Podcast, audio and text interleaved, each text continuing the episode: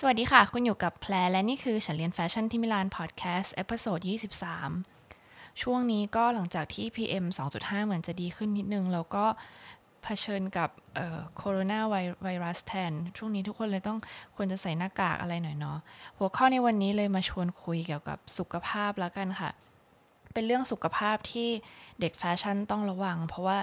เราเนี่ยทำอะไรเยอะอยู่เหมือนกันที่ทำให้เกิด โรคภัยไข้เจ็บต่างๆ ขึ้นมาได้ หรือแม้แต่ตัวแพเองแพก็เคยมีประสบการณ์ ไม่มั่นใจว่ามันมันโดยตรงหรือว่าโดยอ้อมหรืออะไรก็แล้วแต่ แต่ว่าหลังจากที่แพเรียนจบที่มิลานด้วยความที่เราใช้ร่างกายตัวเองอย่างหนักตลอด 3-4 ปีก็คือ ไม่ค่อยได้นอนอดนอนบ่อย อาทิตย์หนึ่งเออนอนแบบโต้รุ่งประมาณสองสาครั้งตลอด เรียนจบกลับมาไทยปุ๊บก็เหมือนเขาเรียกว่าซีแตกเงี้ยค่ะ ก็ไปผ่าตัดเหมือนแบบเลือดออกในช่องท้องไปหกเจ็ดร้อยมิลอะไรเงี้ย ตอนนั้นก็โชคดีที่อยู่กับแม่ เพราะถ้าถ้าเป็นแบบนั้นที่อิตาลีเนี่ยน่าจะแย่อยู่เหมือนกัน ทุกวันนี้ก็ไม่ไม่กล้าโตลุงเท่าไหร่แล้วค่ะ อย่างมากก็นอนดึกค่ำคืนนิดหน่อยแล้วก็ก็กลับไปนอนเนาะ เพราะว่าต้องดูแลสุขภาพละสำหรับใครที่กำลังเรียนอยู่หรือว่ารู้ตัวว่าทุกวันนี้ดูแลสุขภาพตัวเองไม่ค่อยดีเลย เลยอยากจะมาชวนคุยแล้วก็ชวนสังเกต รวมทั้งว่าเราแก้อะไรได้บ้างเกี่ยวกับเรื่องสุขภาพแล้วกันค่ะ เรื่องที่ต้องระวังอย่างแรกเลยของเด็กแฟชั่นก็คือ เกี่ยวกับเรื่องของหลัง อาการปวดหลังปวดบ่า เพราะว่าเราเนี่ยนั่งนานแล้วก็นั่งไม่ลุกกันเลย ถ้าพูดตรงๆเนี่ยก็คือว่าไม่ควรจะนั่งทั้งวันเนาะไม่ว่าจะอยู่อาชีพไหน มากที่สุดก็จะนั่งสักชั่วโมงหนึ่งจริงๆครึ่งชั่วโมงก็ได้ค่ะเราลุกขึ้นมายืดยืดตัวนิดหนึ่งเดินเดินวนสักรอบแล้วก็กลับไปนั่งก็ได้ แล้วก็เวลาเรานั่งอะให้สังเกตท่านั่งของตัวเองให้ดีว่าเรานั่งเต็มก้นไหมเก้าอี้อะค่ะ นั่งไขว่ห้างหรือเปล่า เออนั่งแล้วแบบเอาคอเขาเรียกว่าแบบเหมือนหลังงอค่ะ นั่งแล้วห่อไหลหรือเปล่า เพราะพวกเนี้ยมันเป็นฮบิตเป็นเขาเรียกว่าเป็นท่าทางที่ไม่ดีอะซึ่งมันจะส่งผลเสียกับเราในระยะยาว ฉะนั้นทางที่ดีเนี่ยฝึกนั่งให้มันตรง อาจจะพูดแล้วดูเหมือนเป็นผู้ใหญ่แก่ๆเนาะแต่พอจบมาจริงๆเราเราก็ยังเผลอนั่งคอยห้าง แต่ก็ถ้ารู้ตัวก็พยายามจะนั่งตรงๆให้ดี เพราะว่าถ้ายังรู้ว่าตัวเองจะต้องวาดรูปแบบนี้อีกหลายปีต้องนั่งทำงานอีกหลายปีเนี่ย ควรจะฝึกให้ดีไว้ก่อนเลย จะได้ไม่เกิดอาการปวดหลังปวดบ่าที่มันหนักหนากว่านี้ในระยะยาว แพรเคยยกของหนักมากๆตอนเด็กๆจนกระทั่งเป็นเขาเรียกว่า กระดูกก้นกบเหรอคะอักเสบอะไรเงี้ยหลังจากนั้นก็เหมือนนั่งดีๆผยไม่ค่อยถนัดไปพักใหญ่ๆเลยฉะนั้นต้องระวังเหมือนกัน ยิ่งใครยังเด็ก ๆ อยู่เนี่ยถ้ามาเป็นตั้งแต่อายุยังน้อยเนี่ยจะเหนื่อยเนาะยิ่งเราต้องใช้ร่างกายเราทำงานด้วยอะ่ะอันนี้ให้ระวังไว้ก่อนเลยอย่างที่สองเนี่ยคือสุขภาพภายใน อย่างที่แพรเล่าให้ฟังว่าแพรนอนน้อยนู่นนี่นั่นอะไรเงี้ยนี่ก็เหมือนกันนะคะ ก็คือว่าเวลาเรานอนดึกหรือว่าเราโต้รุ่งบ่อย ๆ เนี่ย เรื่องหลักๆเลยก็คือสมองเราจะเบลอ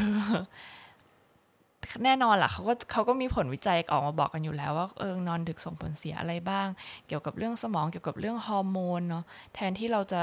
โตเต็มวัยสูงกว่านี้อะไรเงี้ยหรือว่ามีผิวพรรณที่ดี รวมถึงเรื่องระบบการย่อยอาหารด้วย เพราะว่ามันมาด้วยกันอะพอเราไม่ได้นอนทุกๆวันของเราก็รวน แล้วเราก็กินข้าวไม่เป็นเวลา ระวังเรื่องกดไหลย้อน ระวังเรื่องเออมีปัญหาเกี่ยวกับกระเพาะอาหารอะไรเงี้ยค่ะเป็นโรคกระเพาะนี่ก็ต้องระวังไว้ อย่างที่สามเกี่ยวกับเรื่องผ้ามากกว่า คือถ้าใครรู้ว่าตัวเองต้องตัดผ้าเยอะๆ จับผ้าเยอะๆ อะไรเงี้ยอยากจะบอกว่าผ้าจริงๆเราไม่สะอาดนะคะ ไม่ควรจะเออนุ่งน้อยห่มน้อยแล้วก็ไปคลุกคลีกับผ้าที่ซื้อมาจากร้านผ้าอะไรเงี้ย เพราะว่ามันทำให้เราระคายเคืองผิวได้ ผ้าพวกนี้บางทีก็มีสารเคลือบที่เขาแบบเอาไว้เคลือบกันมแมลงอะไรเงี้ย หรือบางที่เขาเก็บไว้ในโกดังคือเราไม่สามารถรู้แล้วค่ะว่ามันมีหนูมีอะไรเข้ามาโดนบ้างอะไรเงี้ย ทางที่ดีก็ระวังดีกว่า อย่าเอาตัวไปคลุกคลีกับผ้าเยอะ ถ้าเป็นไปได้ก็ถ้าสมมติว่าลุยผ้าจนหนัก แล้วก็อาบน้ำสักนิดก่อนนอนอะไรอย่างเงี้ยอย่าอย่านอนเข้าไปในกองผ้าเลย เรื่องที่มาด้วยกันเเกี่ยวกับเรื่องนี้อีกเรื่องก็คือเกี่ยวกับพวกสีอะไรเงี้ยค่ะ คนที่ทำงานเกี่ยวกับการสกรีน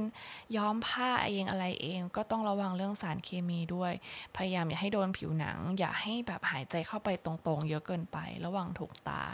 พวกนี้เป็นเป็นเบสิกอยู่แล้วเนาะก็ใครรู้ว่าตัวเองเสี่ยงก็อาจจะต้องระมัดระวังเป็นพิเศษ เรื่องผ้าอีกเรื่องหนึ่งก็คือเกี่ยวกับพวกฝุ่นค่ะ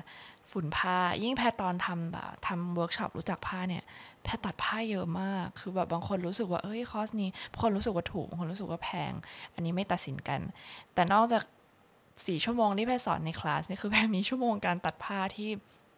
ถ้าวันไหนตัดคือห้องทั้งห้องอะ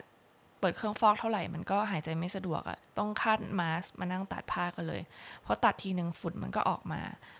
ยิ่งพอตัดเยอะมากๆ มันเห็นชัดเจนมากเลยค่ะฝุ่นไปเกาะโต๊ะฝุ่นไปเกาะคอมพิวเตอร์หน้าจอกระจกอะไรอย่างเงี้ย เราตัดผ้าเล็กๆ น้อยๆ อยู่ในห้องก็เหมือนกันก็มันดูดฝุ่นเช็ดถูทำความสะอาดเปิดหน้าต่างระบายอากาศเปิดเครื่องฟอกอะไรอย่างงี้ไว้เลยค่ะ อย่าแบบตัดแล้วให้มันหมกหมกหมกมีกองผ้ารวมกัน ผ้าถ้าเป็นไปได้เนี่ยพวกที่ตัดตัดแล้วก็อย่าแบบตั้งไว้ในห้อง มันมีฝุ่นออกมาได้เรื่อย ๆ เก็บไว้ในแบบถังพลาสติกปิดอะไรอย่างงี้ไว้จะจะดีกว่ามากๆเลยอย่างสุดท้ายก็คือเรื่องอุบัติเหตุ ซึ่งจริงๆมันดูเหมือนเป็นเรื่องตลกนะเพราะมันไม่มันไม่ เกี่ยวข้องกับสุขภาพโดยตรงซะทีเดียว แต่ว่าเคยมีคอมเมนต์หนึ่งถามขึ้นมาในน่าจะในเพจ บอกว่าอยากรู้ว่าเออมีอุบัติเหตุอะไรเกิดขึ้นบ้างหรือเปล่าตอนเรียนแฟชั่น ถ้าให้พูดตรงๆ แพรเจอเยอะสุดตัวเองเองก็คือชอบเหยียบเข็มที่พื้น คือแพรจะแบบใช้หมุดกลัดผ้านู่นนี่นั่นแล้วเวลาเรารีบกลัดออกจากเสื้อเราก็โยนโยนโยนไว้ที่พื้นนี่ค่ะ แล้วก็เป็นคนอยู่บ้านนะไม่อยากใส่รองเท้าก็เดินเท้าเปล่า ก็คิดว่าเข็มมันก็ต้องวางนอนไปกับ ไปกับพื้นอยู่แล้วอะแต่บางทีเราใส่ถุงเท้าอะแล้วถุงเท้ามันไปเกี่ยวให้เข็มตั้งตรงเราไม่รู้ตัวตอนช่วงยก แล้วพอเราเหยียบลงไปวุกเข็มก็ปักเข้าไปในเท้าเลย เจอแปลว่าน่าจะเกินห้าครั้งแล้วมาโอ้แบบตอนตอนเหยียบก็คือเหมือนมันแค่ค้างอะแบบเพราะว่าเข็มมันมันแหลมมากไงแต่ตอนดึงออกก็คือก็คือใจสลายใช้คำนี้ดีกว่า กันไกบาดบางคนบางคนก็มีเหมือนแบบตัดกระดาษตัดผ้าไม่ไม่ดูก็โดนแฉบนิ้วไปนิดนิดหน่อยหน่อยแต่ไม่เคยเจอแบบใครตัดจนนิ้วฉีกอะไรอย่างเงี้ยค่ะส่วนเรื่องแบบไถผ้าเข้าไปในเครื่องปุ๊บจนแบบเข็มโดนนิ้วไปด้วย อันนี้ก็ไม่เคยเจอ เคยมีคนบอกเหมือนกันว่าต้องระวัง แต่เราใช้จักรหิ้วที่บ้านอะ่ะ เราเอาตีนลงทุกครั้งค่ะตีนจักรลงทุกครั้ง ยังไงนิ้วมันก็ไม่เข้าไปอยู่แล้ว เข็มเข็มจักหักก็เคยเจอที่เขาคอมเมนต์นั้นก็เขียนว่าแบบอย่างเข็มจักหัก เข็มจักหักนี่เป็นอะไรที่แสบมาก เพราะว่าเราซ้อนผ้าหลายชั้น แล้วเราใช้เข็มที่มันไม่ถูกกับผ้าชนิดนั้นก็คือ เข็มอันนั้นอะ่ะมันมันเป็นเข็มที่เล็กเงี้ยแล้วเราใช้ผ้าที่ซ้อนกันหลายชั้น ปักไปปักมาเข็มก็หักปอกแต่อีกอย่างนึงก็คือเข็มแบบ จิ้มไปโดนตรงหมุดที่กลัดพอดี ซึ่งจริง ๆ เป็นการกลัดที่ผิดนะคะ ถ้าเรากลัดให้มันเฉียงมากๆ แล้วเราค่อยๆ ถ่ายไปยังไงมันก็ไม่โดน ถ้ากลัดไม่ดีมันก็จะหักปอกกระเด็นมา แต่ว่าแพลไม่เคยโดนกระเด็นเข้าตาเหมือนกัน อีกอย่างคือใส่แว่นทุกครั้งถ้าใส่แว่นที่บ้านนะคะ ก็เลยไม่เป็นอะไร นี่เป็นไอเดียคร่าวๆเล่าให้ฟังขำๆแล้วกันค่ะ ว่าสุขภาพเด็กแฟชั่นต้องเจอเนี่ยมีอะไรบ้างแบบเรื่องปัญหาเกี่ยวกับสุขภาพอยากให้ดูแลตัวเอง แล้วก็ยังไง เราหวังว่าสถานการณ์เกี่ยวกับไวรัสอู่ฮั่นจะดีขึ้นอย่างรวดเร็ว อยากให้ทุกคนดูแลตัวเองให้ดีนะคะ หวังว่าจะไม่มีใครเจ็บไข้ได้ป่วยอะไรใด ๆ ทั้งนั้น ปีใหม่เพิ่งผ่านมาเอง ไม่อยากให้หลังจากนี้มีแต่เรื่องดีๆเนาะ